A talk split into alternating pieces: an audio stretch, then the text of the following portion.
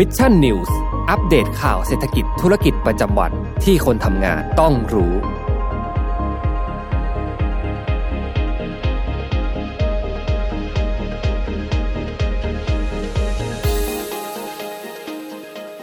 ได้เวลาพัฒนาทักษะใหม่ให้ประเทศไทย Mission to the Moon Reskill Thailand ต่อยอดความเชี่ยวชาญด้านสื่อออนไลน์ที่เข้าใจคนทำงาน สู่การเป็นผู้นำในการพัฒนาทักษะใหม่ กับ Mission Academy คอร์สพิเศษโดยรวิทหานอุตสาหะอ้ำสุภกร และทีมงาน Mission to the Moon Media เตรียมรับชมการถ่ายทอดสด เปิดตัวโปรเจกต์ใหม่ ฟรี วันเสาร์ที่ 26 กุมภาพันธ์ 2022 เวลาหนึ่งทุ่มเป็นต้นไป ผ่านช่องทาง Facebook และ YouTube ติดตามรายละเอียดเพิ่มเติมได้ที่ mission สวัสดีครับยินดีต้อนรับเข้าสู่รายการ Mission News Live นะครับประจำวันศุกร์ที่ 18 กุมภาพันธ์ 2565 นะครับอยู่กับผมแจ็คทิลาตินะฮะค่ะ แล้วก็แป้งสิริประภาค่ะ สวัสดีน้องแป้งด้วยนะครับสวัสดีนี้ค่ะพี่แจ๊ควันศุกร์แล้วนะฮะวันพรุ่งนี้ก็วันหยุดสุดสัปดาห์กันแล้วนะครับ เดินทางไปที่ไหนอย่างไรเนี่ยนะครับก็สามารถคอมเมนต์เข้ามาร่วมพูดคุยกับเราได้นะครับ ก็สวัสดีทุกท่านนะครับในเย็นวันศุกร์แบบนี้นะฮะหกโมงตรงมารับชมรับฟังข่าวสารสำหรับคนทำงานกันนะครับอ่าเข้ามาแล้วนะยังไงก็เช็คเสียงเช็คภาพอะไรให้พวกเราด้วยแล้วกันค่ะนะถ้าติดขัดตรงไหนก็ คอมเมนต์มาบอกกันเลยนะคะถูกต้องครับ แล้วก็อย่าลืมกดไลค์กดแชร์เพื่อเป็นกำลังใจให้กับพวกเราสองคนกันด้วยนะครับ แล้วก็สมมูลด้วยนะนะครับ นี่สมมูลมาเร็วนะสมวันบูรนี้ณ์มาแล้ววันนี้สมบูรณ์รายอ่างานสวัสตัวดีเร็สวมมามูกลด้วยนะครับโปรไฟล์แล้วก็สมบูรณ์สวยมากเลยนะคะเออจริงๆใช่นี่ต้องถึงต้องทักไปถามแม่สมมูลเลยนะว่าจะมีวอลเปเปอร์ออกมาหรือเปล่าล่าสุดเรามีแบตชแล้วอืมเราเปเปอร์ก็กำลังจะคลอดอีกอันนี้แอบสปอยนะเนี่ยกดดันเลยต้องกดดันเลยกดนะดัฮะนสั่งงานผ่านไลฟ์อีกแล้วครับผม นะคะอะนะสวัสดีคุณนิชานันท์ด้วยนะครับสำหรับเย็นวันศุกร์แบบนี้นะฮะก็มารับชมรับฟังข่าวสารกันนะฮะต้องบอกว่าในวันนี้เนี่ยถือว่าเป็นวันที่สองของการอภิปรายแบบไม่ลงมติอืมใช่ไหมที่ทางด้านของอ่าสสฝ่ายค้านเนาะเขาได้มีการยื่นยติขอเปิดอภิปรายไปนะครับก็ถือว่าเป็นวันที่สองแล้วคือจริงๆแล้วก็ต้องบอกว่าอ่า ในครั้งนี้ก็พูดง่ายกันง่ายๆแล้วกันว่าเหมือนเปรียบเสมือนกับการอภิปรายไม่ไว้วางใจ เพียงแต่ว่าจะไม่มีการลงมติเท่านั้นเองใช่ซึ่งมันนะครัเคบยเกิดขึ้นมาแล้วนะคะอืมสองครั้งเมื่อปีที่แล้วเนอะใช่ส่วนครั้งเนี้ยเป็นถือเป็นครั้งที่สามนะคะครับนำโดยคุณชนน่านสีแก้วอ่านะคะคุณหมอชลนานนะฮะคุณหมอก็ชลน่านเป็นอ่าหัวหน้า สสฝ่ายค้านนะครับก็ได้มีการเปิดอภิปรายวันอ่าเมื่อวานนี้นะครับเป็นที่เรียบร้อยแล้วก็จะมีการอภิปรายยาวไปจนถึงเที่ยงคืนของวันนี้ด้วยกันใช่นะครับซึ่งคือละสาระก็คือการนำเอาประเด็นต่างๆ ที่เป็นปัญหาที่เกิดขึ้นในบ้านเมืองของอ่าเราสสฝ่ายค้านก็มองว่าเป็นปัญหาจากการบริหารของฝ่ายบริหารรัฐบาลของเราใช่ค่ะอืมซึ่งเขาเตรียมยติมาเนี่ยกว่า 15ยติเลยค่ะครับซึ่งอืมก็มีการอภิปรายเรื่อยๆเนอะตั้งแต่อ่าเมื่อวานจถูนกถึงต้องวันนี้ก็ยังไม่จบครับ ซึ่งเดี๋ยวเราก็จะมารีแคปให้ทางใช่ผู้ฟังว่าในว่ายติไหนที่มันน่าสนใจเออเนอะตัดดราม่าออกเอาประเด็นที่เขาพูดคุยกัน มาอะดูกันว่าคำตอบหรือว่ายัตติที่ทางเอ่อฝ่ายค้านเนี่ยนะครับสสฝ่ายค้านเขามีการอภิปรายมีการพูดคุยกันเนี่ยมันมีประเด็นอะไรบ้างอ่าเดี๋ยวเราไล่กันไปอืมทีละยติกันเลยดีไหมอะพี่แจ๊คก่อนที่เราจะเข้าสู่การอ่าอ่าข่าวแรกนะของอืมเรานะครับ ขออนุญาตฝากนิดนึงนะ ใครที่อยากจะเข้าร่วมนะครับสำหรับเป็นส่วนหนึ่งของ Mission Club นะครับก็สามารถสนับสนุนพวกเราได้นะครับ ผ่าน อ่า YouTube Membership นะครับเช่นเคยนะ ก็รับไปเลยสมมูลแบชนะครับ แล้วก็สมมูล emoji icon นะครับ แบบนี้นะ 11อ่า12 แบบแล้วตอนนี้นะฮะก็จะมีคลอดออกมาเรื่อยๆ แล้วก็คอนเทนต์พิเศษนะครับสำหรับสมาชิก YouTube Membership เนี่ยก็ตอนนี้อยู่ในช่วงการ develop กันอีกด้วยนะฮะบางคนอาจจะยังไม่เข้า getอืพี่แจ๊คว่าการเป็น membership เนี่ยค่ะมันต้องจ่ายเงินยังไง แล้วก็อืมรายละเอียดสิทธิพิเศษมันต่างครับจากบท่านอื่นๆยังไงนะคะก็ตอนนี้ก็บอกเลยว่าใครที่ใช้ช่องทาง YouTube เป็นหลักเนาะก็สามารถที่จะสมัครนะครับเป็นส่วนหนึ่งของ Mission Club กับพวกเราได้นะครับเดือนละ 50 บาทเนาะก็สามารถที่จะรับไปเลยนะอีโมจิไอคอนต่างๆนะสมมุติแบบนี้นะครับน่ารักน่ารักแบบนี้แล้วก็เวลาที่พวกเรามีไลฟ์อะไรแบบนี้กันก็สามารถใช้ตัวอีโมจิเนี่ยมาร่วมอ่าพูดคุยกันได้นะครับ แล้วก็ต้องบอกเลยว่าในอนาคตอาจจะมีในเรื่องของคอนเทนต์พิเศษด้วย ที่จะนำมาเสิร์ฟให้กับทุกท่านที่เป็นสมาชิกนั่นเองนะฮะก็สมัครเข้ามาเยอะๆเนาะเราจะได้ดูกันอีกทีนึงว่าคอนเทนต์พิเศษเนี่ยนะครับจะเป็นอะไรที่เหมาะสมกับอ่าแฟนๆนะครับแล้วก็อ่าชาว Mission Club ทุกๆท่านบน YouTube นั่นเองนะฮะสวัสดีทุกท่านอีกรอบหนึ่งนะครับอะไปกันที่ข่าวแรกกันเลยครับน้องแป้งอืมค่ะอย่างที่เราคุยกันไปแล้วเนอะว่ามันมีการยื่นอภิปรายไม่ไว้วางใจนะคะ แต่ว่ามันไม่ได้มีการลงมติครับเป็นการอภิปรายเป็นการทั่วไปอภิปรายไม่ลงมติไม่ลงนะฮะมตินะคะเป็นอืมเป็นเพื่อการซักถามข้อเท็จจริงรวมครับถึงประเด็นต่างๆ ที่อืมเกิดขึ้นในในข่าวบ้านเมืองของเราตอนอืมนี้นะคะอคย่ารังบที่เราแจ้งไปมันมีทั้งหมด 15 ยตินำโดยพรรคฝ่ายค้านเนอะครับก็ในประเด็นแรกเนี่ย เราเขาเน้นกันในเรื่องของการแก้ไขเรื่องเศรษฐกิจค่ะอืมว่าเอออยากให้ชี้แจงในเรื่องของข้อเท็จจริงในของอ่าการก่อหนี้สาธารณะครับการขยายเพดานหนี้หรือว่าอืมแบบหนี้สินครัวเรือนที่พุ่งสูงขึ้นครับแต่อัตราเอ่อรวมไปถึงอัตราการอืมว่างงานที่เพิ่มมากขึ้นด้วย ก็คือทางด้านของสสฝ่ายค้านเองก็อยากจะให้ทางฝากฝั่งของรัฐบาลเนี่ยอธิบายให้ฟังหน่อย ว่าเรื่องของการแก้ไขสถานการณ์ทางด้านเศรษฐกิจเนี่ยนะครับเรื่องของหนี้สาธารณะต่างจะมีการแก้ไขอย่างไรใช่อะไรแบบนี้นะคะนะฮะและลำดับต่อมาประเด็นที่สองอืมญัตติที่สองก็คือในเรื่องของการแก้ปัญหาโรคระบาดโควิด -19 ครับอย่างที่เราแจ้งแหละว่า ประเทศไทยเรามันมีผู้ติดเชื้อพุ่งสูงไปถึง 2 ล้านคนอืมแล้วก็มีผู้เสียชีวิตมากไปถึง 20,000 คนเนี่ยนะครับอยากจะให้รัฐบาลได้ออกมาชี้แจงหน่อยว่าเฮ้ยมาตรการเดิมที่อืมทำมามันมัน work จริงไหมทำไมอืมยอดมันถึงพุ่งสูงเยอะขนาดนี้ครับนะคะอืมซึ่งมันก็สามอะค่ะเชื่อมต่อไปถึงเรื่องขออืงมการท่องเที่ยวค่ะพี่แจ๊คใช่ ต่อไปก็คือเรื่องของปัญหาการท่องเที่ยวนะครับ จากสถานการณ์โควิดเนาะเพราะบ้านเราเองก็อ่ามีภาคอุตสาหกรรมการท่องเที่ยวเนาะเป็นเป็นหลักการขับเคลื่อนเศรษฐกิจหลักนะฮะแล้วก็ ต่อมาคือเรื่องของมาตรการเยียวยาประชาชนจากการแพร่ระบาดของโรคโควิด -19 นะครับแล้วก็การจัดการวัคซีนที่ล่าช้านะครับ แล้วก็นี่เลยเรื่องของโรคระบาดในสุกรอ่าเชื้ออาพิวาแอฟริกา นั่นเองที่ส่งผลให้ทำให้ราคาหมูแพงขึ้นนะครับ ก็ถือว่าเป็นเรื่องที่พูดคุยกันกว้างขวางเลยเนาะในช่วงเดือนมกราคมที่ผ่านมานะครับอ่าต่อมาก็เป็นเรื่องของสินค้าราคาแพงนะครับ โดยโดยอ่าในในภาพใหญ่นะเรื่องของราคาน้ำมันราคาขนส่งต่างๆนะครับก็ ส่งผลทำให้ราคาสินค้าอุปโภคบริโภคต่างๆเนี่ยปรับตัวเพิ่มสูงขึ้นเช่นเดียวกันนะครับต่อมาก็คือเรื่องของปัญหาสิ่งแวดล้อมนะครับ PM 2.5 แล้วก็ที่สำคัญเลยนะครับในประเด็นที่9นะครับเรื่องของเมืองทองอัคราอืมนะฮะก็ต้องมาดูกันว่าวันนี้เองเพิ่งจะมีการอภิปรายกันไปนะฮะสดๆเลยก็เดี๋ยวจะมาอัปเดตกันว่ามีความคืบหน้าอะไรบ้างนะครับ ปัญหาการปฏิรูปประเทศไม่คืบหน้านะครับ ปัญหาวิสัยของผู้นำประเทศนะครับ ไม่ทันต่อการเปลี่ยนแปลงของโลกนะครับ 12 ก็คือปัญหาการเลือกตั้งย้อนยุคระบบอุปถัมภ์นะครับอืมปัญหาบริหารราชการแผ่นดินสอดทุจริตแล้วก็ อ่า14เนี่ยปัญหาคอร์รัปชันนะครับแล้วก็15เป็นปัญหายาเสพติดเนาะยังไงวันนี้เรายกมาสามประเด็นหลัก ๆ ด้วยกันใช่ก็อย่างที่ว่าอืมสิบห้าสิบห้ายัตติจริง แต่ว่าหลาย ๆยัตติมันก็มีความเชื่อมโยงต่อกันนะใช่พี่แจ๊คครับเพราะฉะนั้นเราก็รวบมาให้เป็นสามประเด็นหลัก ๆ ที่เอามาพูดคุยกันในวันนี้ค่ะอืมโดยประเด็นแรกที่เราอยากจะมุ่งโฟกัสเนี่ยซึ่งตั้งก็เชื่อว่าหลาย ๆ คนเนี่ยให้ความสนใจแหละในครับเรื่องของความเป็นอยู่สินค้าอุปโภอืคมบริโภคเศรษฐกิจทำไมตอนนี้เงินมันแบบอืมฝืดเคืองทำไมราคามันแพงจังก็นะคะ ในเรื่องของประเด็นเศรษฐกิจเนี่ย ทางสภาเนี่ยค่อนข้างที่จะร้อนระอุเหมือนกันนะคะ เพราะว่ามีการชี้แจงในเรื่องของมันตอนนี้มันแพงจนมันพังกันไปแล้วทั้งแผ่นดินครับค่ะแล้วก็ในเรื่องประเด็นของการแจกกล้วยเนี่ยเขาก็ไม่เอาเลยอืมอ่านะนะคะฮะโดยเอ่อคุณหมอชลนานนะคะ ก็เป็นผู้เปิดแถลงยติว่าตอนนี้สถานการณ์เศรษฐกิจของประเทศเนี่ย มันกระทบต่อความเป็นอยู่ของประชาชนอย่างรุนแรงมากครับอย่างที่เราทราบกันนะคะ คือข้าวของแพงแต่ว่าค่าแรงถูกนะคะ มันเป็นผลมาจากการบริหารที่มันล้มเหลวทุกด้านของรัฐบาลนี้อืมโดยเฉพาะเศรษฐกิจที่ตกต่ำแล้วก็ทรุดตัวอย่างต่อเนื่องตั้งแต่เอ่อคอสชยึดอำนาจมาอ่าจนถึงปัจจุบันเนี่ยมันไม่มีแนวโน้มที่จะดีขึ้นเลยอืมอย่างที่แจ้งไปการเอ่อหนี้สาธารณะตัวเลขก็เพิ่มขึ้นอย่างปรัต่บอเนื่อเพิ่มสูงขึ้นนะฮะใช่หนี้ครัวเรือนต่างๆนะครับมันมี indicator ต่างๆ ที่ทางพรรคฝ่ายค้านเองก็บอกว่ามันรวมไปถึงเรื่องของอัตราว่างงานของนักศึกษาจบใหม่ด้วยใช่นะครับ ก็ใช่ค่ะมันเป็นผลพวงที่ไม่ใช่แค่ เรื่องของการบริหาร อย่างเดียว คือพอมันมาเจอกับเรื่องของโควิด -19 อีกใช่อืมก็มีการพูดกันถึงเรื่องวิกฤตเงินงานการใช้งบเงินกู้ด้วยค่ะ การจัดสรรงบประมาณต่างอืมๆที่ไม่เหมาะสม คุณเอามาใช้ในการเอ่อจัดการโควิดคุณใช้มาใช้ในการจัดการเศรษฐกิจไปครับด้วยเม็ดเงินเท่าไหร่แล้ว แต่ทำไมอืมทุกวันนี้เศรษฐกิจยังคงเป็นแบบนี้อยู่อ่าอ่าประมาณนี้นะคะรวมไปถึงในเรื่องของเอ่อความเรื่องข่าวร้ายนิดนึงก็คืออมอย่างที่เราทราบข่าวกันมีการแบบฆ่าตัวตายอืมีการมเสียชีวิตไปแล้วหลายคนผู้ประกอบครับการรายย่อยอยู่ไม่ได้อืมอ่าตอนนี้สถานการณ์เศรษฐกิจในประเทศมันย่ำแย่ถึงขนาดนี้แล้วนะคะ ก็อยากจะให้รัฐบาลเนี่ยได้ออกมาชี้แจงหน่อยว่าทำไมและต่อเป็นต่อต่อจากเนี้ยจะมีการแก้ไขในด้านใดยังไงบ้างครับนะคะอืมค่ะก็ตอนนี้นะฮะก็สำหรับเรื่องของอย่างแรกเลยก็คือสิ่งที่พรรคฝ่ายค้านเองได้มีการชูประเด็นขึ้นมาหลัก ๆ ก็คือหนึ่งเลยคือคือเรื่องของเศรษฐกิจ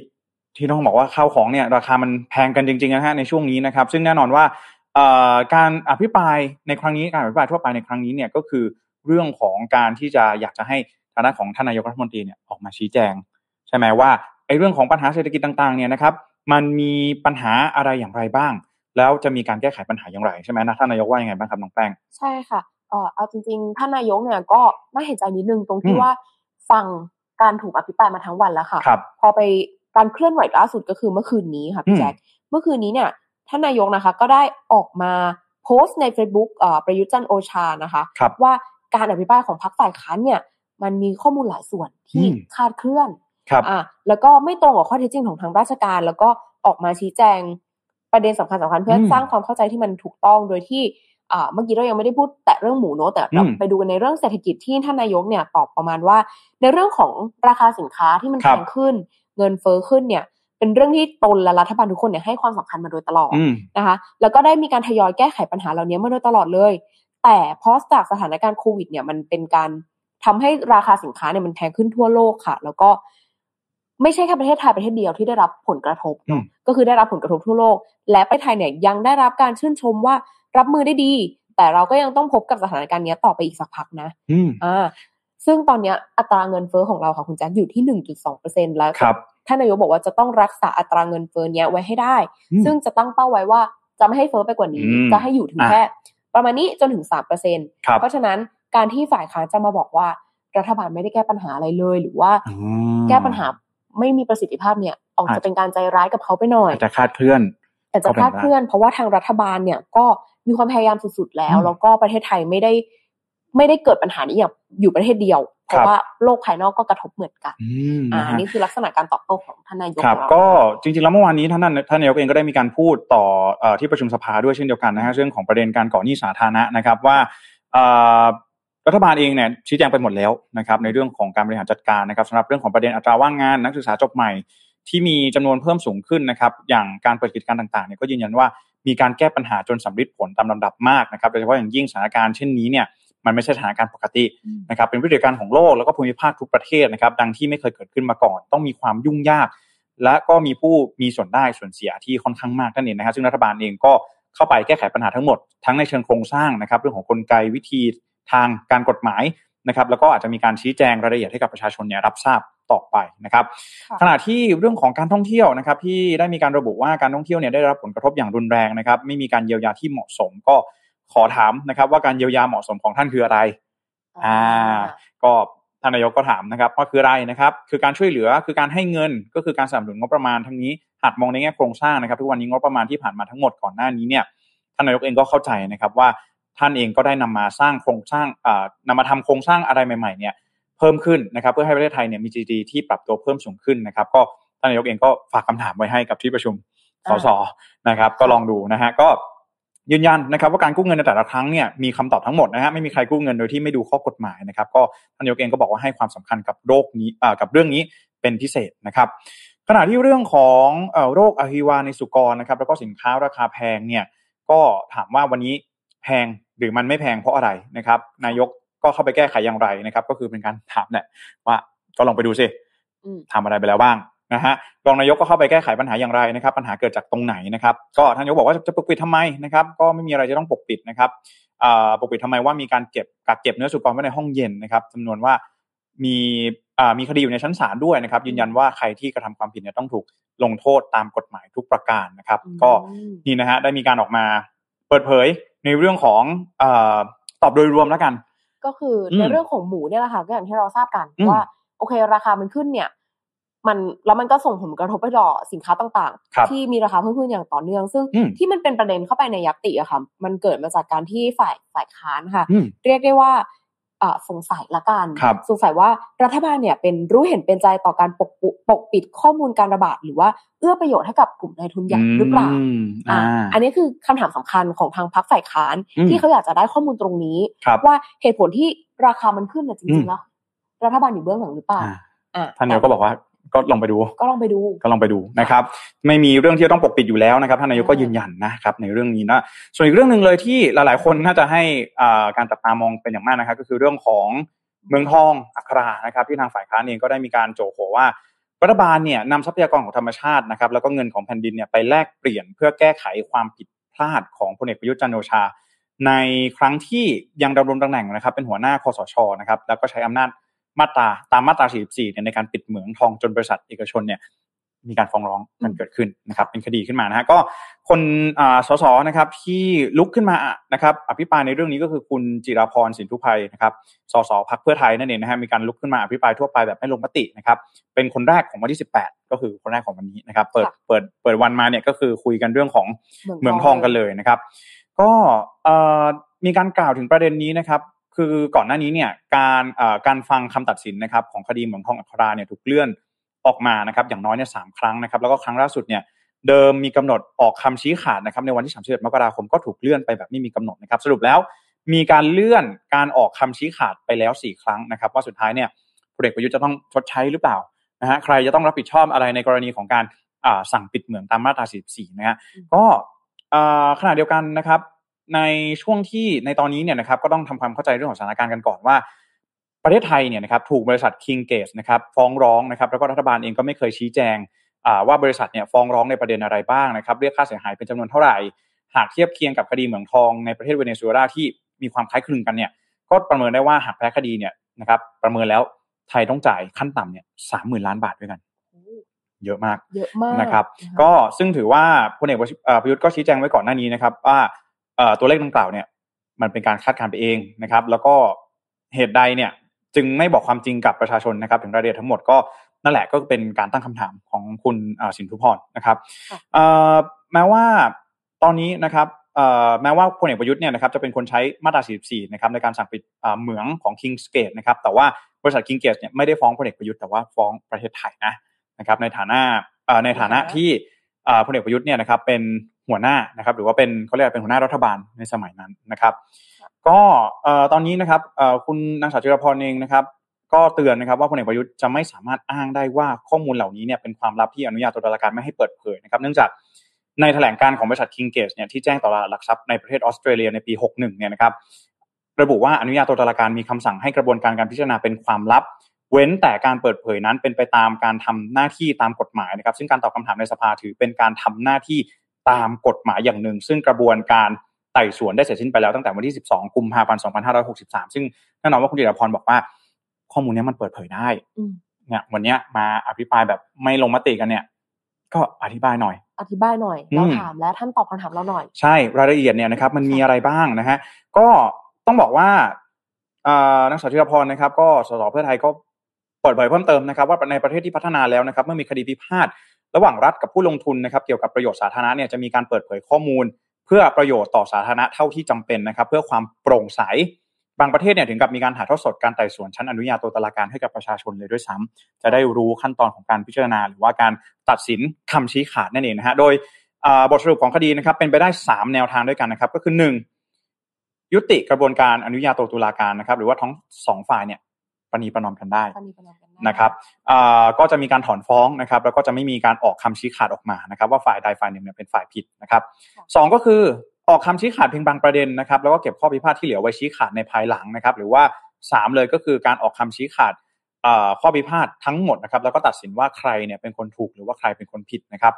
ก็ตอนนี้ยังไม่มีความชัดเจนจากทางด้านของรัฐบาลนะครับพลเอกประยุทธ์กับทางด้านของบริษัทคิงเกตนะครับในการขอยกเลิกกระบวนการอนุญาโตตุลาการนั่นหมายความว่าอาจจะยังตกลงกันไม่ได้ นะครับแล้วก็จะเดินหน้าเจรจาหรือว่าเลือกไม่เจรจาจะสู้คดีจนถึงที่สุดเนี่ยนะครับแต่หากเลือกสู้คดีจนถึงที่สุดเนี่ยนะครับไทยก็มีโอกาสแพ้คดีสูงมากๆนะครับ แล้วก็อาจจะต้องจ่ายค่าเสียหายสินไหมทดแทนกันต่อไปนะครับ ซึ่งก็เป็นได้ทั้งทุกรูปแบบเลยนะไม่ว่าจะเป็นรูปแบบของเงินทองทองคำหรือทรัพยากรของประเทศนะครับ ซึ่งนี่ก็เป็น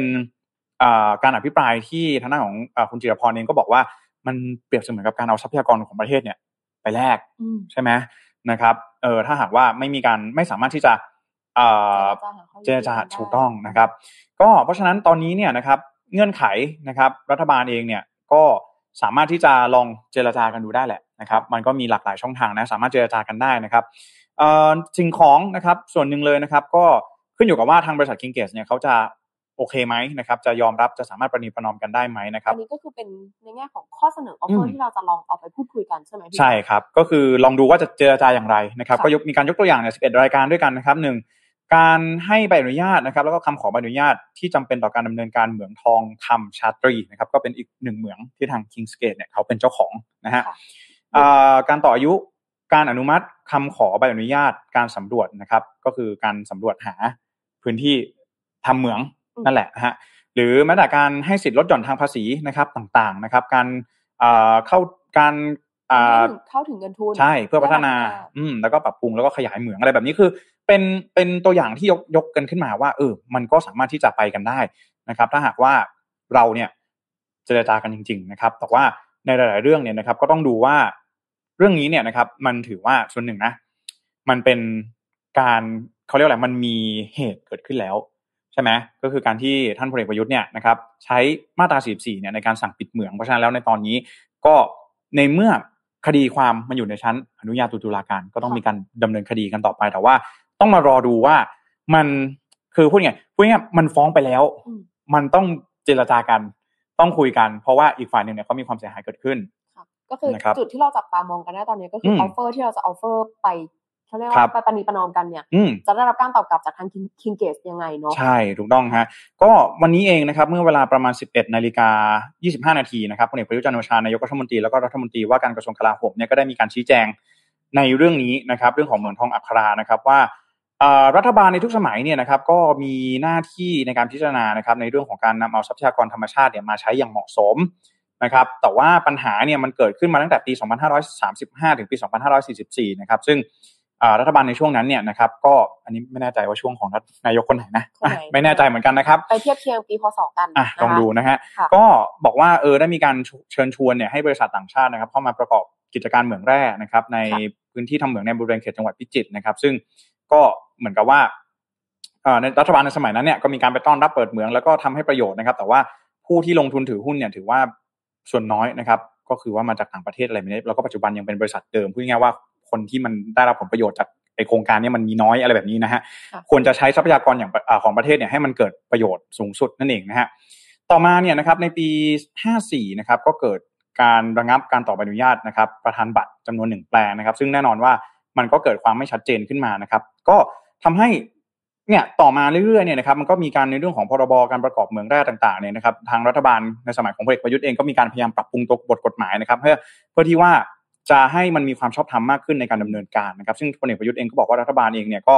จริง ๆ แล้วดำเนินการไปภายใต้ผลประโยชน์ของชาติเป็นหลักนะครับอ่าแล้วก็การฟ้องร้องของบริษัทคิงเกตเองก็เป็นไปเพราะความไม่เข้าใจนะครับก็คิดว่าบริษัทลูกของไทยเนี่ยไม่ได้รับความเป็นธรรมนะครับอ่าก็นี่แหละนะฮะก็ต้องพลเอกประยุทธ์เองก็ออกมานี่แหละ ชี้แจงนะครับ แล้วก็เอ่อบอกถึงเหตุผลนะครับว่ามัน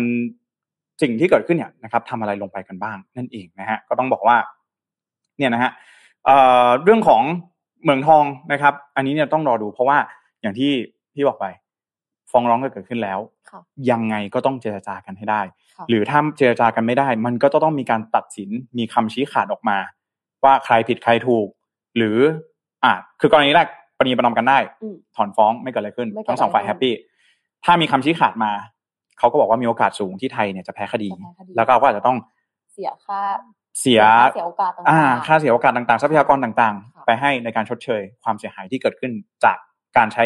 มาตรา 44 ปิดซึ่งหมูอลค่าเนี่ยก็อัยัตงราไม่สามารถตีได้อืมด้วยว่าจะเป็นเงินเท่าไหร่ทองคำเท่าไหร่หรือนะทครัรับพยากรธรรมชาติอืยังมไงคือคือต้องบอกอย่างนี้ว่า หลายๆคนเนี่ยอาจจะมองว่าเอ๊ะพลเอกประยุทธ์ทำไมทำแบบนี้ใช้อำนาจม .44 อะไรต่างๆแต่จริงๆต้องบอกว่า ถ้าหากว่ารัฐบาลไทยเราเนี่ยนะครับเล็งเห็นว่าการทำเหมืองทองเนี่ย มันทำให้ชาติผลประโยชน์เราเสียผลประโยชน์แห่งของชาติเนี่ยค่ะ มันควรจะมีขั้นตอนที่ไม่ใช่ม .44 เราพูดแบบนี้กันง่ายๆก็คือม .44 มันเป็นการเหมือนใช้ทางลับนิดนึงใช่อ่าถ้าสมมนะติฮะว่าทางรัฐบาลเห็นแล้วว่า กรณีนี้เนี่ยมันอาจจะขัดต่อผลประโยชน์ของชาติจริง ๆ อาจจะต้องมีในในเรื่องของการกระบวนการ research ต่างๆใช่ว่ามันจะต้องทำกระบวนการกันอย่างไรนะครับ ต้องไปดูสัญญาสัมปทานว่าใช่ถ้าจะบอกยกเลิกจะทำอย่างไรนะครับ จะรอหรือว่ามันเออมันคือมันควรจะใช้ระยะช่องเวทางลาแล้วอื่ก็นช่องทางใช่ต่างพอใช้มาตรา 44 เนี่ยมันก็เหมือนกับว่า ไปให้อำนาจกับใครคนใดคนหนึ่งในการตัดสินในเรื่องๆนี้ใช่แล้วเหมืนะคอรันบเป็นการทางลับที่แทนที่จะมีการประนีประนอมหาวิธีการที่ดีที่สุดใช่มาก่อนหน้านี้ก่อน ก่อนที่ควรจะเป็นการเจรจาตอนเนี้ยครับมันควรจะเกิดก่อนหน้านี้ แต่ว่าเราใช้ม .44 ไปคัดดาวน์ตรงนั้นเราอืมมันก็เลยส่งผลกระทบให้ตอนนี้กลายเป็นเรื่องเล่าใหญ่โตถูกต้องค่ะนะฮะก็ต้องจับตาดูฮะในวันนี้เป็นเรื่องของไฮไลท์ในเรื่องของการอภิปรายทั่วไปแบบไม่ลงมตินะครับอ่าประจำสมัยการประชุมสภาที่สองนะครับประจำปี 2564 นะครับก็เดี๋ยวรอดูกัน นะว่าจริงๆแล้วรอบนี้เนี่ย มัน Impact มันน้อยพูดกันอย่างนี้ ตามตามเกมการเมืองนะค่ะแต่เราก็จะได้เห็นข้อมูลอะไรแบบนี้แหละ ที่ออกมาเปิดเผย โดยสสฝ่ายค้านเนี่ย กันเยอะขึ้นค่ะนะครับซึ่งยติทั้ง 15ยติที่ทางฝ่ายค้านพยายามที่จะนำมาพูดคุยกันในอืมสภาในรอบนี้อะค่ะ ก็คือมีการเสนอว่าอืมแบบจริงๆแล้วมันตอนเนี้ยสถานการณ์บ้านเมืองมันค่อนข้างจะยุ่งเหยิงวุ่นวายมากอืๆมนะพี่แจ๊คนะคะ โดยนายจุลพันธ์นะคะอมรวิวัฒน์สสอืมเชียงใหม่เนี่ย รองหัวหน้าพรรคเพื่อไทยก็มีการออกมาบอกว่าเออตอนนี้เศรษฐกิจมันก็พังล้มเหลวไม่เป็นท่าครับประเทศไม่ได้แล้วนะอืมวิธีการแก้ไขตอนเนี้ออฟเฟอร์สองตัวเลือกอืมหรือนายกจะลาออกแล้วให้สภาดำเนินการสัญหานายกใหม่อืมหรือจะยุบสภาเพื่ออาให้ประชาชนเป็นคนตัดสินใจส.ส.ฝ่ายค้านเสนอมา เสนอมาแล้วอืม topic ในเรื่องยุบสภามาแล้ว ยังไม่พอพี่แจ๊คอืมสภาล่มก่อนหน้านี้อ่าวันนี้ครับยังมีคนลาออกจากสภาอ๋อต้องใช้ว่าเมื่อวานเนอะอืมเมื่อวานมีคน ยื่นใบลาออกกลางสภาเหมือนกันอ่าคุณมิ่งขวัญคุณมิ่งขวัญแสงสุวรรณนะคะนะครับ ก็เป็นเรื่องราวที่เกิดขึ้นนะ เพราะว่าจริงๆต้องบอกว่าคุณมิ่งขวัญเนี่ยอาจจะอึดอัดไหมอึดอัดเพราะว่าแหลพรรคเศรษฐกิจไทยต้องขอบอกเขาอย่างนี้ว่าอืมเขาเขาเข้ามาเพื่อที่มีความมุ่งมั่นว่าจะอืมแก้ไขปัญหาเศรษฐกิจใช่อ่าแต่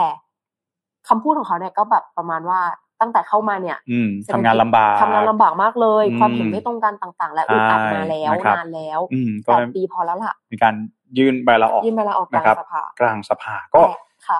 เนื้อหอมรอเนื้อหอมรอการเลือกตั้งเรียกในปีหน้า หรือว่าจะมีใครอืมจีบไปอยู่พักไหนก็อ่ารอดูครับนะะผมอะค่ะนะเรื่องราวทางการเมืองก็ประมาณนี้นะฮะเชื่อว่า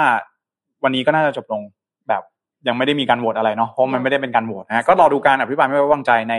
สมัย การประชุมสภาสมัยหน้าสมัยหน้า ก็น่าจะช่วงประมาณสักกลางกลางๆปีนะครับพฤษภามิถุนาอะไรแบบนี้ก็น่าจะได้เห็นการยื่นยติขออภิปรายไม่ไว้วางใจกันแล้วนะครับอะประมาณนี้สำหรับเรื่องราวในบ้านเรานะครับอ่าอีกเรื่องหนึ่งที่พาน้องแป้งไปดู Facebook กันบ้างนะฮะ Facebook Google Apple นะฮะบริษัทเทคทั้งหลายนะครับ มันมีประเด็นอะไร ประเด็นก็คือว่าจำได้ไหมก่อนหน้านี้เราเคยรายงานว่า Facebook เนี่ยจำนวนผู้ใช้งานลดลงอืมรายได้ลดลงอืมผลประกอบการต่างๆ เนี่ยรู้สึกว่า เฮ้ยบางคนเนี่ยหุ้นเนี่ยตกลง 20กว่าเปอร์เซ็นต์เลยนะ เพราะว่าหลายๆคนก็มองว่าเฮ้ย Facebook เนี่ยแต่ก่อนเนี่ยผู้ใช้งานเนี่ยเติบโตขึ้นทุกปีใช่ไหมเป็นบริษัทเทคที่แบบว่าโหมาแรงมากนะฮะเป็นบริษัทโซเชียลมีเดียที่มาแรงมากๆ แต่ว่าในปีนี้กลับกลายเป็นว่าเปิดต้นปีมาทุกคนต่างรู้สึกว่าเอ๊ะ Facebook นายโอเคไหมราคาลงเออนายจะไปทำเมตาเวิร์สเนี่ยเงินลงทุนก็เยอะ นะครับรู้สึกว่าผลตอบแทนต่างๆเนี่ยมันเริ่มลดลงนะมันส่วนทางกันนะในสิ่งอืมที่อยู่จะลงทุนกับสิ่งที่อยู่ได้มาจริงๆใช่นะฮะก็ค่ะต้องบอกก่อนว่าเอ่อ Facebook เองเนี่ยนะครับในช่วงต้นปีเนี่ยที่เจอในเรื่องของเอ่อจำนวนผู้ใช้งานที่ลดลงแล้วก็รายได้ที่ลดลงเนี่ยส่วนหนึ่งนะครับก็มาจากเอ่อมาตรการของ Apple ส่วนหนึ่งด้วยที่ Apple เนี่ยได้มีการออกฟีเจอร์ใหม่นะครับใน iOS 14 ที่จะต้องแอปพลิเคชันทุกแอปที่อยู่บน App Store เนี่ยจะต้องขออนุญาตจากผู้ใช้งานก่อนว่าจะให้แอปนี้เนี่ยเข้าถึงข้อมูล ส่วนบุคคลหรือไม่ อ๋อ พี่แจ็คแปลว่าก่อนหน้านี้อืมก่อนที่เขาจะปล่อยฟีเจอร์นี้ออกมาอืมมันสามารถโฆษณาได้โดยที่ไม่ต้องขอความใช่ของคนใช้งาน ถูกต้อง ซึ่งอืม Facebook เนี่ยนะครับเขามีรายได้หลักมาจากการทำ target marketing อ่า target advertisement ค่ะการทำโฆษณาแบบยิงตรงยิงตรง เวลาที่เราเข้าเว็บแล้วก็บอกว่าเอารับคุกกี้ไหมาอะไรอย่างนั้นนะนะฮะ ซึ่งแน่นอนนะครับว่าปัจจัยนี้เนี่ยนะครับก็ส่งผลทำให้อ่า Facebook เองนะครับเรียกได้ว่าตอนนั้นเนี่ยมีมีปากมีเสียงกับทาง Apple กันบ่อยอยู่เหมือนกันอะแต่ว่าเดี๋ยวจะมาเล่าให้ฟังในตอนท้ายนะครับ แต่ว่าสิ่งที่เกิดขึ้นในตอนนี้เลยคือไม่ใช่แค่ Apple แล้วนะครับ Google นะครับกลายเป็นอ่าบริษัทล่าสุดนะครับที่ออกมาประกาศนะครับว่าจะเตรียมตัวนะครับอ่าประกาศนโยบายเรื่องความเป็นส่วนตัวนะครับสำหรับผู้ที่ใช้งานมือถือ Android อืมก็คือ Apple เนี่ยเป็นของ iOS ใช่ไหมค่ะใครที่ใช้ Android เนี่ยก็เป็นระบบปฏิบัติการของทาง Google เขาค่ะอืมซึ่งอ่านโยบายความเป็นส่วนตัวใหม่ล่าสุดของ Google นี้นะครับก็จะส่งผลกระทบต่อการโฆษณาดิจิทัล นะครับของ Facebook แบบเต็มๆเลยนะครับคือต้องบอกว่าข้อจำกัดใหม่นะครับมันจะเกี่ยวข้องกับการแชร์ข้อมูลส่วนตัวนะครับกับผู้ใช้งานบุคคลที่3อ่าก็คือการเข้าถึงข้อมูลของบุคคลที่ 3 นั่นเองเวลาเราใช้แอปต่างๆนะครับแล้วก็เอ่อการเข้าถึงข้อมูลส่วนตัวของบุคคลที่3เนี่ยหรือว่าพวกทำการยิงโฆษณาต่างๆเนี่ยมันจะถือว่าเป็นเป็นเขาเรียกว่าเป็นฟีเจอร์หลักอะเป็นเครื่องมือของการทำ digital marketing เลยอะค่ะเออนะฮะเพราะฉะนั้นแล้วตอนนี้เนี่ยนะครับเอ่อ ความความสามารถนะครับในการเข้าถึงข้อมูลของผู้ใช้งานเนี่ยของบุคคลที่3เนี่ยในผู้ใช้งานระบบปฏิบัติการ Android เนี่ยก็จะเริ่มลดลงแล้วนะครับ การเปลี่ยนแปลง privacy sandbox บน Android ในครั้งนี้นะครับ ก็จะคล้ายกับการข้อกำหนดนะครับของ Apple ในการสร้างความปั่นป่วนให้กับ Facebook ในช่วงปีที่ผ่านมานะครับ เพราะว่าจะไม่สามารถยิงโฆษณาให้ถึงมือผู้ใช้ในระบบ iOS ได้นะครับ หากไม่ยินยอมนั่นเองก็คือ เราอาจจะต้องกดยินยอมก่อนเราถึงจะสามารถให้เขาเนี่ย ยิงโฆษณามาหาเราได้ อืมง่ายๆก็คือถ้าสมมติว่าเป็นในฝั่งสมมติเป็นฝั่งแป้งเนี้ยอืมถ้าแป้งไม่ยืนยันให้เขายิงโฆษณาใส่เราแป้งก็จะไม่รับโฆษณาได้ใช่ก็คือเราก็จะเป็น feel เหมือนอืมก่อนหน้านี้ที่เราจะเล่นเว็บต่างๆโดยอ่าที่ไม่มีโฆษณาขึ้นมาขั้น ใช่คือถูกต้องว่ามันมันอาจจะมันอาจจะซับซ้อนกว่านั้นอืมส่วนหนึ่งก็คือว่าบางทีเนี่ยมันอาจจะไม่สามารถเก็บข้อมูลเราได้ อย่างเช่นปกติเนี่ยเวลาเราเข้าอาสมมตินะเราเข้า Shopee ใช่ไหมแล้วเรา search แบบว่าเอ่อตะกร้าผ้าอืมเราก็จะแบบว่าข้อมูลเนี่ยมันก็จะวิ่งไปแล้วว่า น้องแป้งเนี่ยสนใจอยากได้ตะกร้าผ้าใช่อ๋อแล้วทีนี้ที่เราเหมือนเราคุยกันอืมคำๆว่าเหมือนเขาได้ยินเราใช่อ๋อเหมือนแล้วทีนี้พอเราไปเข้าแอปไหนเนี่ยมันก็จะยิงขึ้นแต่ตะกร้าผ้าหมดเลยถูกต้องอ๋อคือหลังจากนี้เนี่ยมันอาจจะไม่ได้ว่าเราจะไม่เห็น แต่มันกลายเป็นว่าเราอาจจะไม่ได้เห็นตะกร้าผ้าแล้วมันอาจจะเป็นสินค้าตัวอื่น เพราะว่ามันเข้าไม่ถึงข้อมูลเราไงว่าเราอะ search หาตะกร้าผ้าเอเอออันนี้แบบเข้าใจแบบง่าย ๆเลยนะนะฮะก็นี่แหละนะครับถือว่าเป็นการอ่า Google เองก็กำลังออกแบบ solution ในการโฆษณาที่เป็นส่วนตัวมากขึ้นนะครับก็ นี่แหละจะทำให้การแชร์ข้อมูลกับผู้ใช้งานอของผู้ใช้งานกับบุคคลที่3เนี่ยนะครับจะทำไม่ได้หากไม่ได้รับการยินยอมนั่นเองนะฮะก็จะทำให้ผู้ใช้งานนะครับบนระบบ Android เนี่ยมีความปลอดภัยมากยิ่งขึ้นนะครับ ก่อนหน้านี้พาย้อนไปดูทางด้านของอ Apple กันบ้างนะครับ คือทางด้านของ Apple เนี่ยอย่างที่บอก iOS 14ไงเออนะครับ ก็ได้มีการเปิดฟีเจอร์เนี่ยขึ้นมานะครับ เหมือนกันเลยก็คือการเขาเรียกว่าเป็นการต้องขอยินยอมก่อนนะครับในการที่จะเข้าถึง ข้อมูลส่วนตัวนะของผู้ใช้งานนะครับบนระบบปฏิบัติการนั่นเองนะครับเพราะฉะนั้นแล้วเอ่อในเรื่องนี้เนี่ยนะครับ iOS 14เนี่ยตอนนั้นเนี่ยก็ส่งผลกระทบต่อรายได้ของ Facebook Facebook เลยทีเดียวนะฮะแล้วก็มีมาร์คซักเกอร์เบิร์กเนี่ยมีการออกมาโพสต์ Facebook เลยนะเออออกออกมาโพสต์ผ่านหน้าเพจ Facebook ของตัวเองเลยนะฮะว่าเอ่อการเปลี่ยนแปลงนะครับ มาตรการความปลอดภัยของผู้ใช้งานอ่า iOS 14 เนี่ยนะครับ โดย Apple เนี่ยจะส่งผลกระทบเชิงลบ 2 ประเด็นใหญ่ๆอันนี้มาร์คมาโพสต์เองเลยนะนะครับ บอกว่า หนึ่งนะครับการกระทำของบริษัทเทคโนโลยีรายนี้จะสร้างผลกระทบให้กับผู้ประกอบการธุรกิจขนาดเล็กจำนวนมากนะครับ เพราะว่าอ่าธุรกิจจะอ่าขนาดเล็กเนี่ยบางทีเนี่ยถ้าเป็นสมัยก่อนเนี่ยถ้าไม่มี Facebook ก็ต้องไปไปซื้อซื้อบิลบอร์ดอืมทำซื้อแผ่นโฆษณาไปแปะที่ต่างๆซื้อสปอตบนทีวีโหราคาแพงใช่ไหมราคาแพงวิทยุอะไรต่างๆใช่ไหมแต่พอว่ามีโซเชียลมีเดียเข้ามาเนี่ยเขาก็สามารถที่จะ ทำช่วยเหลือผู้ประกอบการรายย่อยได้อ่าง่ายมากขึ้นทำ digital marketing ได้นะครับอ่าเปิดเพจยิงแอด Facebook ของตัวเองโฆษณาอ่ายิง ad ต่างๆต่างๆ ก็มาร์กก็บอกว่าเนี่ยถ้ามาทำแบบนี้นะ SME ต่างๆเนี่ยตายนะครับอะไรแบบนี้นะแล้วก็มีการแชร์ด้วยว่า 44%ของ SME บน Facebook เนี่ยใช้ personalized ads นะครับคือการใช้การยิง ad แบบนี้อืมก็มันจะทำให้เกิดผลกระทบได้นะครับสองก็คือว่าการกระทำของ Apple นะครับจะทำลายโลก free internet นะครับก็สาเหตุนี้นะครับก็เนื่องจากว่า Facebook เนี่ยอ้างว่าแพลตฟอร์มอย่าง Facebook เนี่ยมีรายได้จากการโฆษณาที่ลดลงนะครับ ซึ่งจะกระทบต่อการให้บริการกับผู้ใช้บริการแพลตฟอร์มของ Facebook นั่นเองอืมพูดง่ายๆก็บอกว่าเธออะมันทำให้ฉันรายได้น้อยลงอะฉันจะไปพัฒนาอย่างอื่นให้กับผู้ใช้งานอะมันก็พัฒนาต่อไม่ได้อืมก็อาจจะเป็นการทำลายโลกของ free internet หรือเปล่า free internet free market อืมฟรีตลาดแบบเสรีด้วยหรือใชเปล่าใช่เออนะฮะเหมือน you ปิดตลาดกลายๆเหมือนกันนะใช่นะครับ ก็อืมนี่เองนะครับ ก็จึงเป็นสาเหตุที่ทำให้เอ่อหมัดของ Google ในครั้งนี้เนี่ย จะต้องส่งผลกระทบต่อการทำ target ad อย่างแน่นอน แล้วก็แน่นอนเอ่อสิ่งหนึ่งเลยนะครับ ที่เราจะต้องรับรู้รับทราบเลยนะ ก็สำคัญสำคัญเนี่ยที่พี่เป็นห่วงนะค่ะคนที่ทำ digital marketing แน่นอน ต้องปรับตัวแล้วต้องปรับตัวแล้วอ่าถ้าสมมติมันเกิดขึ้นแล้วที่อ่าอันนี้ confirm แล้วใช่ไหมคะพี่แจ๊คว่าจะเกิด confirm นะฮะโอ้แปลว่าต้องรีบปรับตัวเลยคำถามค่ะพี่แจ๊คอืม เขาจะเริ่มเลยไหมคะก็ตอนนี้เนี่ยเชื่อว่าถ้าหากว่าใครที่ใช้ระบบปฏิบัติการ Android อยู่เนี่ยน่าจะต้องค่ะมีการอัปเดตตัวซอฟต์แวร์ของตนเองนะอืมแล้วก็เดี๋ยวต้องรอดูอีกทีหนึ่งนะครับว่าทาง Google เนี่ยนะครับจะประกาศเอ่อให้บริการแบบเต็มรูปแบบเนี่ยอีกทีหนึ่งเมื่อไหร่เพราะว่าบางทีเนี่ยนะครับเวลามีข่าวแบบนี้ออกมา อาจจะแค่ในสหรัฐในแคนาดาอะไรแบบนี้อืมนะฮะแต่ว่าเราต้องรอดูว่าภาพรวมใหญ่ๆเนี่ยนะครับมันจะส่งผลทำให้การทำ digital marketing เนี่ยเปลี่ยนไปมากน้อยแค่ไหนนะครับ อืมนะฮะอะมาฝากกันสำหรับเรื่องของ Google นะเออเนี่ยต่อไปอีกหน่อยเนี่ยไม่ต้องไม่ต้องไม่ต้องละ search ตะกร้าผ้า search ได้อย่างสบายใจนะครับผมจะไม่โดนหลอกหลอนไปที่แอปอื่นๆแล้วถูกต้องโอเคนะครับค่ะอ่าเหมือนแป้งจะเหมือนแป้งจะรู้สึกว่า อืมทั้งในเรื่องของอินเทอร์เน็ตของเราเนี่ย มีครับบทบาทในชีวิตของเราในชีวิตประจำวันเนี่ยเยอะมากๆแล้วอืมก็เขาเรียกว่าจุดเปลี่ยนหรือว่าทิศทางของบทบาทของเขาอะมันอืมเปลี่ยนไวมากๆนะพี่แจ๊คใช่อย่างก่อนหน้าเนี้ย เราไม่ได้คิดเลยนะว่า เฮ้ยเราสามารถนึกหรือว่าคิดอะไรอยากจะอืมซื้ออะไรแล้วมันแบบปิ้งขึ้นมากระจายในทุกแอปใช่ได้ แล้วเนี่ยมันเปลี่ยนอีกแล้วคืออมในระยะเวลาแบบแป๊บเดียวโลกอินเทอร์เน็ตพัฒนาตลอดเวลาจริงๆอืมนะคะเพราะฉะนั้นข่าวที่เราทั้งสองคนนำมานำเสนอให้ค่ะท่านอืมผู้ชมอะค่ะ แอบอยากให้แบบตื่นตัวกันอยู่ตลอดใช่เวลากับทุกๆการเคลื่อนไหวเนอะพี่แจ๊คอืมใช่บางทีเนี่ย เล็กๆน้อยๆอะมันจะทำให้เราอะมารู้สึกทีหลังว่าอะไรรู้ไหมรู้งี้ ดูงี้อีกเอแล้วอ รู้อะไรไม่เท่าไม่เท่ารู้รู้งี้เออเออ คือบางทีเนี่ยเราอ่านข่าวใช่ไหมอ่านอ่านผ่านๆไปเนี่ยเฮ้ยอ๋อเห็นข่าวนี้เห็นเห็นพัดหัวข่าวแล้วอืมเลื่อนผ่านไป รู้สึกว่ามันไม่มีอะไรเอออ่านสองบรรทัดจบอืมจริง ๆ แล้ว จริง ๆ แล้วแบบบางทีอย่างเรื่องเนี้ย พี่แจ๊คอืมถามว่ามันมันมีประโยชน์ต่อคนใช้อินเทอร์เน็ตไหม มันครัมีบอย่างเราบางทีเรารู้สึกว่าเฮ้ยบางที ad โฆษณาขึ้นมาจนเรารำคาญอืมแต่ถ้าวันหนึ่งมองในมุมกลับกันนะคะ ถ้ากรณีเนี้ยเกิดขึ้นจริงๆอะ สมมุติแป้งขายของออนไลน์อะอืมอืมใช่เปลี่ยนจากผู้บริโภคเป็นผู้เป็นผู้ขายบ้างอืมอันเนี้ยแบบกระทบแน่นอนใช่ว่านะฮะอืมคือ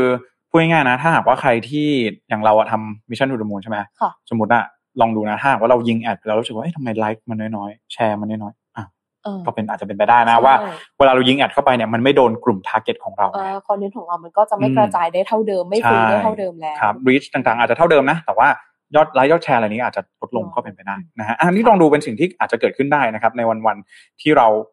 ใช้ชีวิตกันเนี่ยเนาะอ่านข่าวกันนะครับค่ะคราวนี้พามาดูเรื่องของอุบัติเหตุกันบ้างนะฮะเรื่องของเอ่อเรือบรรทุกสินค้านะครับ Felicity Ace นะครับซึ่งเป็นรถยนต์ที่เอ่อเป็นเรือบรรทุกค่ะนะครับ ที่เขาบรรทุกรถยนต์หรูนะครับหรืออว่าอกมา supercar ซูเปอร์คาร์นะครับค่ะประมาณ22อ่า22คันได้นะครับนะคะก็ตอนนี้นะครับ จริงๆ แล้วไม่ใช่22คันหมายถึงว่า ตอนนี้เอ่อ ลูกเรือทั้งหมด 22 คนอ๋อนะครับ22คนอ่าโออเคพยพออกมาแล้วเรียบร้อยนะครับ โดยเรืออ่า Felicity Ace นะครับ ก็บรรทุกพวกรถยนต์ซุปเปอร์คาร์ต่างๆนะครับมันจะเป็น Porsche นะครับ Volkswagen นะครับ แล้วก็เอ่อเดินทางออกนะครับจากทางด้านของประอ่าเทศภาคเยอรมันอืมภาคตะวันตกเฉียงเหนือของโปรตุเกสค่ะนะครับ แล้วก็จะเดินทางไปที่เยอรมันนะครับอ๋อขออภัยนะฮะจากเยอรมันไปยังโรดไอแลนด์ของสหรัฐอเมริกานะครับ ก็ยังไม่ทันข้ามมหาสมุทรเลยนะฮะค่ะตรงบริเวณโปรตุเกสนะครับ ปรากฏว่า เกิดเหตุอ่าไม่คาดฝันขึ้นนี่นะนะฮะคะตามภาพนี้เลยนะครับค่ะปรากฏเกิดเหตุเพลิงไหม้นะครับส่งผลให้ลูกเรือต้องอพยพมากถึง 22 คนนะครับแล้วก็ตอนนี้เนี่ยกองทัพเรือโปรตุเกสเองก็ส่งความช่วยเหลือเข้าไปแล้วเป็นที่เรียบร้อยนะครับ ก็ช่วยเหลือมาได้อย่างปลอดภัยนะครับ แล้วก็ยังไม่มีผู้ได้รับบาดเจ็บจากเหตุการณ์นี้นะครับขณะนี้ปัจจุบันนะครับก็ยังไม่มีการรายงานถึงมลพิษจากการเผาไหม้แต่อย่างใดนะครับ ตอนนี้เจ้าของเรือก็เตรียมที่จะลากเรือ Felicity Ace ขึ้นฝั่งแล้วนะครับค่ะอืมในในเรื่องของเรือลำนี้นะคะเรียกอืได้มว่า เป็นเรือลำค่อนข้างใหญ่พอสมควร เพราะว่าใช่สามารถบรรทุกรถได้มากกว่าพันคันเลยอืมซึ่งเรายังไม่สามารถประเมินมูลค่าได้นะว่าเสียหายไปเท่าใช่ไหร่ใช่นะคะใช่ในทางด้านของรองผู้บริหารบริษัทของ Porsche เนี่ยได้ออกมากล่าวต่อสำนักงาน CNN นะคะอืมว่า ในจำนวนรถที่อยู่ในเรือที่ประสบอุบัติเหตุครั้งเนี้ยครับของ Porsche เนี่ยจำนวนมากยังคงอยู่ในเรือ แล้วก็อืมมีการติดต่อเร่งติดต่อประสานงาน ระหว่างอืมลูกค้าแล้วก็ดีลเลอร์อยู่ในการ แก้ปัญหาในอืมขั้นตอนต่อไปอยู่นะคะ แล้วก็อืมยังมีการติดต่อกับทางบริษัทที่เดินเรือที่เกิดเหตุเพื่ออัปเดตถึงสภาพรถอยู่เสมอครับต้องพูดอย่างนี้พี่แจ๊คซูเปอร์คาร์เนี่ยบางทีเขาออกแบบมันดีมากๆ มันต้องนำเข้านะอืมเออแล้วเหตุไฟไหม้เนี่อืยมเราก็ไม่แน่ใจเนอะว่า มันจะเสียหายเสียหายแค่ไหนอืมหรืออาจจะไม่เสียหายเลยหรือเปล่าอ่าจริงๆบ้างแอบอยากติดตามตรงนี้นิดนึงใช่อ่าแล้วก็บอกเลยนะว่า ใครที่สั่งปอร์เช่อยู่ตอนนี้เนี่ยต้อง ต้องติดตามต้อเลงยตินะดตามแล้ว เพราะว่าเราไม่รู้ว่าคำสั่งคำสั่งซื้อรถคันนี้ของใครใช่ที่ที่ขนส่งผ่านเรือลำนี้ใช่เนะคือไปสหรัฐก็จริงแต่ว่าอาจจะมาจอดอ่าไปส่งต่อไปที่ไหนอีกหรือเปล่าอะไรแบบนี้นะฮะก็ต้องจับตาดูกันอย่างใกล้ชิดนะครับจากทางทางด้านของคุณเติร์กอาร์เมียนะครับซึ่งเป็นอ่าโฆษกประจำ Volkswagen นะก็บอกว่าตอนนี้ขณะลูกค้าที่กำลังรอรถจาก Volkswagen อยู่นะครับก็มีรถจำนวนหลายคันเลยนะครับที่ยังติดอยู่บนเรือบรรทุกสินค้าลำนี้นะครับแล้วก็ กังวลว่าเหตุการณ์ที่เกิดขึ้นเนี่ยนะครับอาจจะเกิดจากบุคคลที่สามหรือเปล่าอ๋ออ่าเกิดจากการวางเพลิงหรืออะไรแบบนี้นะครับ ก็อ่าตอนนี้เนี่ยคือด้วยความที่เรือเนี่ยมันเกิดเหตุไฟไหม้ใช่ไหมก็ยังไม่ค่ะสามารถที่จะขึ้นไปเอ่อสืบสวนสอบสวนหาสาเหตุได้อย่างปลอดภัยนะครับ ก็ต้องรอดูการอ่าเทียบท่าอีกทีนึงแล้วก็ถ้าเหตุเพลิงไหม้สงบลงเมื่อไหร่ก็น่าจะมีการสอบสวนอ๋อก็กันคือต่อไปสาเหตุของการเกิดเพลิงไหม้เนี่ยยังไม่เป็นที่แน่ชัดอืมนะคะ แต่ว่า โดยกองทัพเรือของโปรตุเกสที่เขาเข้าไปช่วยเหลืออืค่ะมก็ยังบอกว่าไฟยังคงไหม้รถบรรทุกอยู่ณอืมณตอนนั้นนะคะอืมแล้วก็กองทัพเรือเนี่ยยังคงสแตนบายคอยลาดตระเวนอยู่ใกล้บริเวณเรืออยู่ตลอดนะคะ แล้วก็จะติดตามสถานการณ์ อย่างใกล้ชิดอย่างใกล้ชิดต่อไปค่ะอืมนะฮะใครน้องแป้งสั่งรถพอชมาหรือเปล่าโอ้โหน้องแป้งสั่งนี่โวกโฟล์กแล้วอ๋อของแป้งโวกไม่ได้สั่งพอชแต่สั่งโฟกมาสั่งโวกมานะฮะต้องดูนะ อยู่บนเรือลำนี้แหละของแป้งอะต้องมีสักคันนะครับนะคะผมตอนนี้ใครสั่งพอชมานี่นั่งไม่ติดแล้วนะครับไม่ติดแล้วอะก็ยังไงก็ขอให้อ่าจริงๆไม่มีผู้ที่ประสบเหตุประสบภัยอะไรก็ถือว่าเป็นเรื่องที่ดีแล้วใช่นี่นะครับถืแล้วอก็เป็นรอโชคดีมากๆรอดูในเรื่องของความเสียหายกันอีกทีหนึ่งว่าค่ะความเสียหายจะเป็นอย่างไรนะครับอะออกทะเลแล้วเดี๋ยวเราไปอีกสักประเทศหนึ่งแล้วกันครัค่ะบพี่แจ๊คอยากจะชวนทุกคนมาดูในเรื่องของโควิดนะคะ เนื่องเนื่องจากเหตุการณ์โควิดในบ้านเราเนี่ยอย่างที่บอก จำนวนผู้ติดเชื้อเนี่ยยังคงเพิ่มขึ้นอยู่นะคะแล้วก็ยังตัวเลขเนี่ยยังคงไม่นิ่งยังเพิ่มขึ้นลดลงรวมถึงยังมีอัตราของผู้เสียชีวิตเนี่ยครับอยู่ในทุกๆวันนะคะครับทีนี้แป้งจะชวนมาดูในฝากฝั่งของทางสหรัฐอเมริกาค่ะ ที่ณปัจจุบันเนี่ยเขากำลังเตรียมพร้อมเข้าสู่ระยะที่เรียกว่าโควิด ไม่ใช่วิกฤตอืมอ่าถามว่าโควิด ไม่ใช่วิกฤตยังไงนะคะค่ะคุณเจฟไซออนส์นะคะ ผู้ประสานงานทางด้านการรับมือโรคระบาดโรคโรคระบาดโควิดของทำเนียบขาวเนี่ย ได้ออกมาเปิดเผยต่อสื่อมวลชน เมื่อวันที่ 16 กุมภาพันธ์ค่ะ ว่าทางสหรัฐเนี่ยมีความก้าวหน้าอย่างมากเลยในการป้องกันโควิด แล้วก็กำลังอยู่ในระหว่างการเตรียมความพร้อมในระยะต่อไปของสถานการณ์ระบาดที่ครับเรียกว่าไม่ใช่วิกฤต แต่เป็นสิ่งที่สามารถป้องกันและรักษาได้ ถามว่าป้องกันและรักษาได้เนี่ยเราวัดผลกันยังไงนะคะทางสหรัฐเนี่ยบอกว่าปัจจุบันเนี่ยประชากรของกลุ่ม ผู้ใหญ่ในสหรัฐกว่าสามในสี่เนี่ย มีการฉีดวัคซีนครบโดสแล้วนะคะอืมแล้วก็ยังมีเครื่องไม้เครื่องมืออื่นๆ ในการช่วยการต่อสู้กับโรคระบาดรวมไปถึงการสวมหน้ากากอนามัย แล้วก็การเข้ารับรักษาอย่างมีประสิทธิภาพอืมนะคะ เพราะฉะนั้นท่าทีของทางทำเนียบขาวที่มีขึ้นต่อการกลายพันธุ์ของโควิดเนี่ยเรียกได้ว่าเอ่อนั่งติดเก้าอี้มากขึ้นแหละอืมเพราะว่าเอ่อมันมีการผ่อนคลายมาตรการป้องกันการระบาดเนี่ย เพราะว่าผู้ติดเชื้อมันลดลง เริ่มที่จะจะลดน้อยลงแล้วใช่เพราะว่าเขาบอกว่าในการรายงานนะคะยอดผู้ติดเชื้อเฉลี่ยในช่วง 7 วันที่ผ่านมา พี่แจ๊คมันลดลงกว่าสัปดาห์ก่อนหน้าเนี่ยกว่า 40%เลยครับนะคะ แล้วก็ผู้ป่วยที่เข้าไปรักษาตัวในโรงพยาบาลเนี่ยลดลงกว่า 28%อืมแล้วก็ผู้ติดเชื้อก็น้อยลงกว่าครับ10%แล้วอ่าอ่าก็แล้วก็ประกอบกับมีผู้ที่ได้รับวัคซีนครบแล้วหลายคนแล้วด้วยหลายคนสามในสี่ของประเทศแล้วนะ ใช่แล้วค่ะอืมเพราะฉะนั้นเอ่อ ตัวศูนย์ควบคุมและป้องกันโรคระบาดเนี่ยค่ะเขาก็เลยกลับกำลังพิจารณาปรับข้อแนะนำในการป้องกันโควิดครั้งนี้ว่าเอ่อเราจะมีแนวโน้มที่จะปรับตัวให้มันเข้าสู่สถานการณ์ปกติก่อนหน้าที่จะมีโควิด เนี่ยอาจจะอาจจะเริ่มอยู่ในช่วงพูดคุยแล้วอืมโดยที่จะสามารถประกาศออกมาได้ในช่วงปลายเดือนกุมภาพันธ์หรือว่าเป็นต้นเดือนมีนานะคะ โดยเขาอาจจะเริ่มใส่หน้ากากอนามัยกันแล้วอะพี่แจ๊คนะฮะอ่าก็ตอนนี้สถานการณ์ภาพรวมนะครับของอ่า การติดเชื้อนะครับโควิด -19 นะฮะ WHO เองก็ออกมาระบุว่าอ่าตอนนี้มียอดผู้ผู้ติดเชื้อนะครับสะสมทั่วโลกเนี่ยอยู่ที่ 417 ล้านรายด้วยกันนะครับ เสียชีวิตสะสม 5 ล้าน8แสนกว่ารายนะครับค่ะโดยสหรัฐยังคงเป็นประเทศที่มีผู้ติดเชื้อสะสมสูงที่สุดในโลกนะครับ 78 ล้านคนนะครับ แล้วก็ผู้เสียชีวิตสะสมสูงสุดเช่นเดียวกันนะฮะ อยู่ที่ 9 แสนรายด้วยกันค่ะเอ่อผู้ติดเชื้อรายใหม่ในช่วงที่18วันที่ผ่านมา 10 ล้านรายสูงมากที่สุดในโลกขณะนี้นะครับ ถามว่าถ้าดูจากตัวเลขจากเอ่อ WHO ตรงเนี้ยอืมยังมองว่าอุ้ยสหรัฐยังเป็นประเทศที่ติดเชื้อสูงที่สุดอืมอยู่ในโลกอยู่เลยทำไมถึงเริ่มที่จะมองว่าแบบว่าไม่ใช่ภาวะวิกฤตอีกอืมต่อไปนะคะ ต้องบอกอย่างนี้ว่าไม่ใช่ว่าเขาจะเลิกทันทีนะคะอืมเพราะว่าในส่วนของผู้ป่วยที่ยังมีความเสี่ยงหรือว่าเป็นกลุ่มเสี่ยงเนี่ยเขาก็ยังคงมีมาตรการบังคับให้ใส่หน้ากากรวมไปถึงอืมเอ่อระยะห่างเนี่ยยังคงมีอยู่อ่านะคะรวมไปถึงในเรื่องก่อนหน้านี้ที่หลาย ๆ คนอาจจะคุ้นหูว่าเฮ้ยทางสหรัฐเนี่ยเขาไม่ได้บังคับให้ทุกคนไปฉีดวัคซีนนะหรือว่า มีการออกมาต่อต้านการฉีดวัคซีนเกิดขึ้นเนี่ยต้องบอกว่าเขามีการปรับมาตรการให้ไปให้มีการกระตุ้นให้ไปฉีดวัคซีนที่มันค่อนข้างที่จะแรงขึ้นอ่านะคะ เรายกตัวอย่างมาให้ดูนะคะ อย่าง City Group นะคะอืมเขาได้เดินหน้ามาตรการที่เรียกว่า no jab no ครับ job หรือว่าไม่ฉีดวัคซีนไม่มีงานทำนะคะ โดยที่เขาออกมาตรการเนี้ยเพื่อรับมือกับการระบาดของโรคโควิดเอ่ออืมโดยเฉพาะการกลายพันธุ์โอมิครอนล่าครับสุดเลยนะคะ เพื่อให้การทำงานน่ะกลับมามีประสิทธิภาพมากขึ้น ต้องบอกอย่างนี้ว่าเขาอะไม่ได้อยากจะ เลิกออฟพนักงานออกทั้งหมดอืมแต่เขาเป็นการกระตุ้นให้ทุกคนได้ออกไปฉีดวัคซีน โดยมีการบอกว่าให้ลาโดยจะไม่จ่ายเงิน ถ้าอยู่ไม่ฉีดวัคซีนอ่ภายในวันที่ 14 มกราคมอ่าอ่าก็ค่ะคือจะมาบอกว่าไม่มีเวลาก็ไม่ได้ด้วยนะ ไม่ได้ เรายืดเวลาให้แล้วนะคะ แล้วก็ไม่ใช่ว่า เราจะแบบเดี๋ยวนี้เดี๋ยวนี้เลยนะคะ ก็ยังมีการเปิดช่วงให้ทุกคนได้ทยอยไปฉีดวัคซีนอยู่นะคะ ซึ่ครังบนอกจาก City Group แล้วนะคะ ยังมีสายการบิน United Airlines นะคะ ก็มีการอันนี้แอบแบบ ใช้คำว่าไล่พนักงานออกไป200กว่าคนอืนะคะมเนื่องจากว่าพวกเขาเนี่ยไม่ยอมไปออกออกไปฉีดวัคซีนตามที่อ่าบริษัทออกนโยบาย ต้องบอกว่าเขา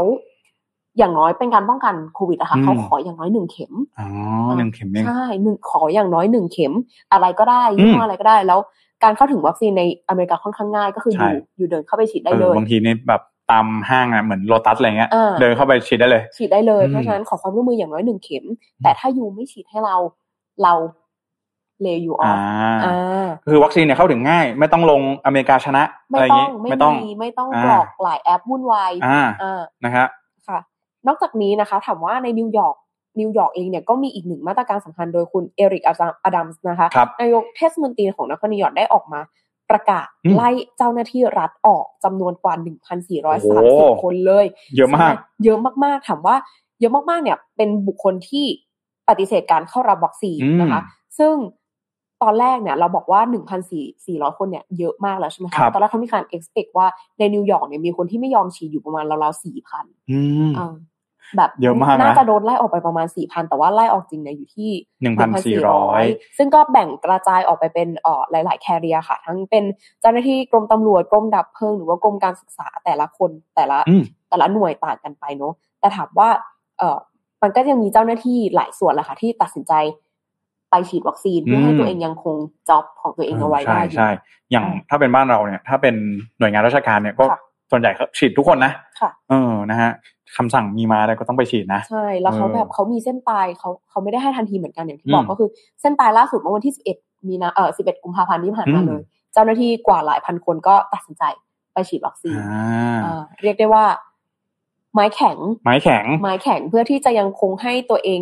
อืมให้ประเทศได้รันต่อไปได้ โดยครับที่การติดเชื้อยังอืมคงจำนวนไว้ไม่ให้แบบเพิ่มมากขึ้นนะคะอืมอืมคือต้องบอกว่าที่สหรัฐเนี่ยเรื่องของสิทธิส่วนบุคคลเนี่ยโอ้โหอันดับที่หนึ่งอันะดับที่หนึ่งเอออยู่บ้านเรานี่บางทีเราก็คิดว่า เอ๊ะ เราก็รักษาสิทธิของเรา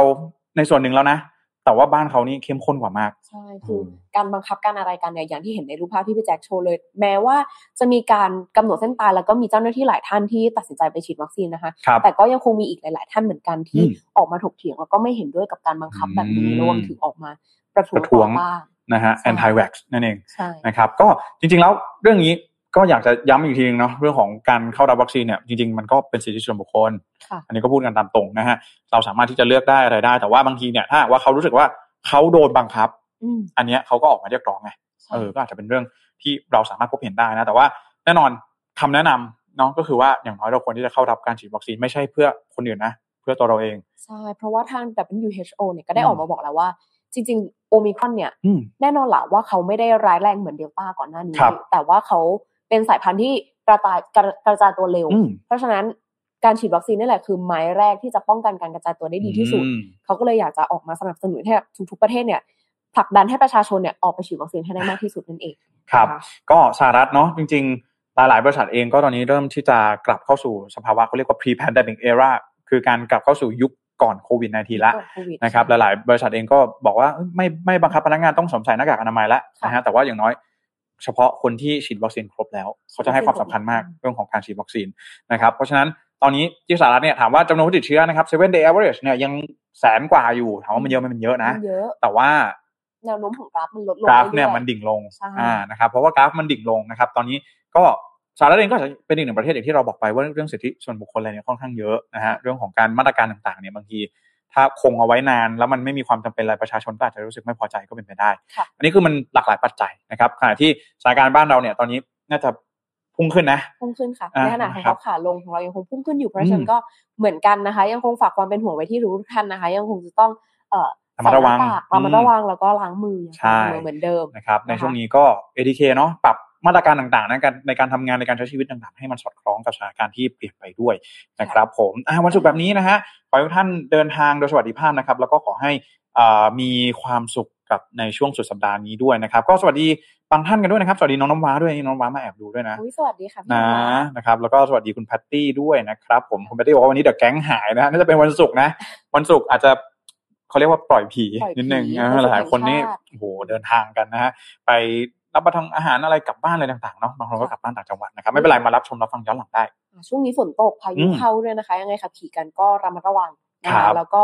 อย่าลืมอย่างที่แจ้งไปอืมฟา n น t ฟาวของเราตอนนี้ขออืมฝากนิดนึงพี่แจ๊คก่อนลากันไปนะครัคะบตอนนี้นะคะ Mission to Pluto ของเรานะคะเพจในเครือของทาง Mission to the Moon เองนะคะกำลังจะจัดอีเวนต์ใหญ่แห่งปีแล้ว ซึ่งอืมกำลังจะเกิดขึ้นอีก 2 อาทิตย์หน้าแล้วนะคะ วันที่ 5 มีนาคม บัตรเหลือน้อยมาก ๆ แล้วนะครัคะบถ้าใครสนใจอยากจะมาร่วมฟังคดีลึกลับกันแบบสดอืมๆเลยนะคะ ก็เข้าไปติดตามข้อมูลการสั่งซื้อบัตรรวมไปถึงรายละเอียดของงานเนี่ยได้ที่เพจ Mission to Pluto ได้เลยนะคะ ครับ ยังไงก็ฝากด้วยนะฮะสำหรับงานอีเวนต์ใหญ่ ๆ แบบนี้นะครับพลาดไม่ได้ต้องลองสักครั้งหนึ่งจริงต้องลองสักครั้งๆเออเวลาบางทีเนี่ยเราติดตามรายการอะไรที่เป็นแบบรายการพอดแคสต์อืมหรือว่าอะไรเงี้ยโอ้โหบางทีอะคนที่เป็นครีเอเตอร์ไม่รู้นะว่า คนดูอะเบื้เอองหลังอแบบว่าเบื้องหลังอะเป็นยังไงมเราจัดทำอะไรทุกอย่างนะฮะ ก็ต้องลองดูลองมาติดตามดูแล้วกันคุณอาจจะชอบใช่ฝากนะฝากไว้ฝนะฝากเหมือนกันอ่าใช่นะยังไงก็ฝากไปด้วยนะครับค่ะก็ที่เหลือก็สวัสดีคุณการแล้วก็สวัสดีคุณสิรินด้วยนะครับ คุณสิรินบอกว่าเอ่อ ที่บริษัทมีเพื่อนร่วมงานติดโควิดหลังฉีดวัคซีนสามเข็มสองคนแล้วแต่อาการน้อยมากค่ะอ่ายังไงก็รักษาตัวกันด้วยนะครับ ก็วันนี้พวกเราสองคนขอขอบคุณทุกท่านนะครับที่เข้ามาติดตามรับชมแล้วก็รับฟังรายการของเราในวันนี้เนาะค่ะแล้วก็ขอให้เดินทางโดยสวัสดิภาพนะครับ ยังไงเดี๋ยวเราสัปดาห์หน้าเรามาพบกันใหม่นะครับสำหรับวันนี้ลาไปก่อน สวัสดีครับ Mission News อัปเดตข่าวเศรษฐกิจธุรกิจประจำวันที่คนทำงานต้องรู้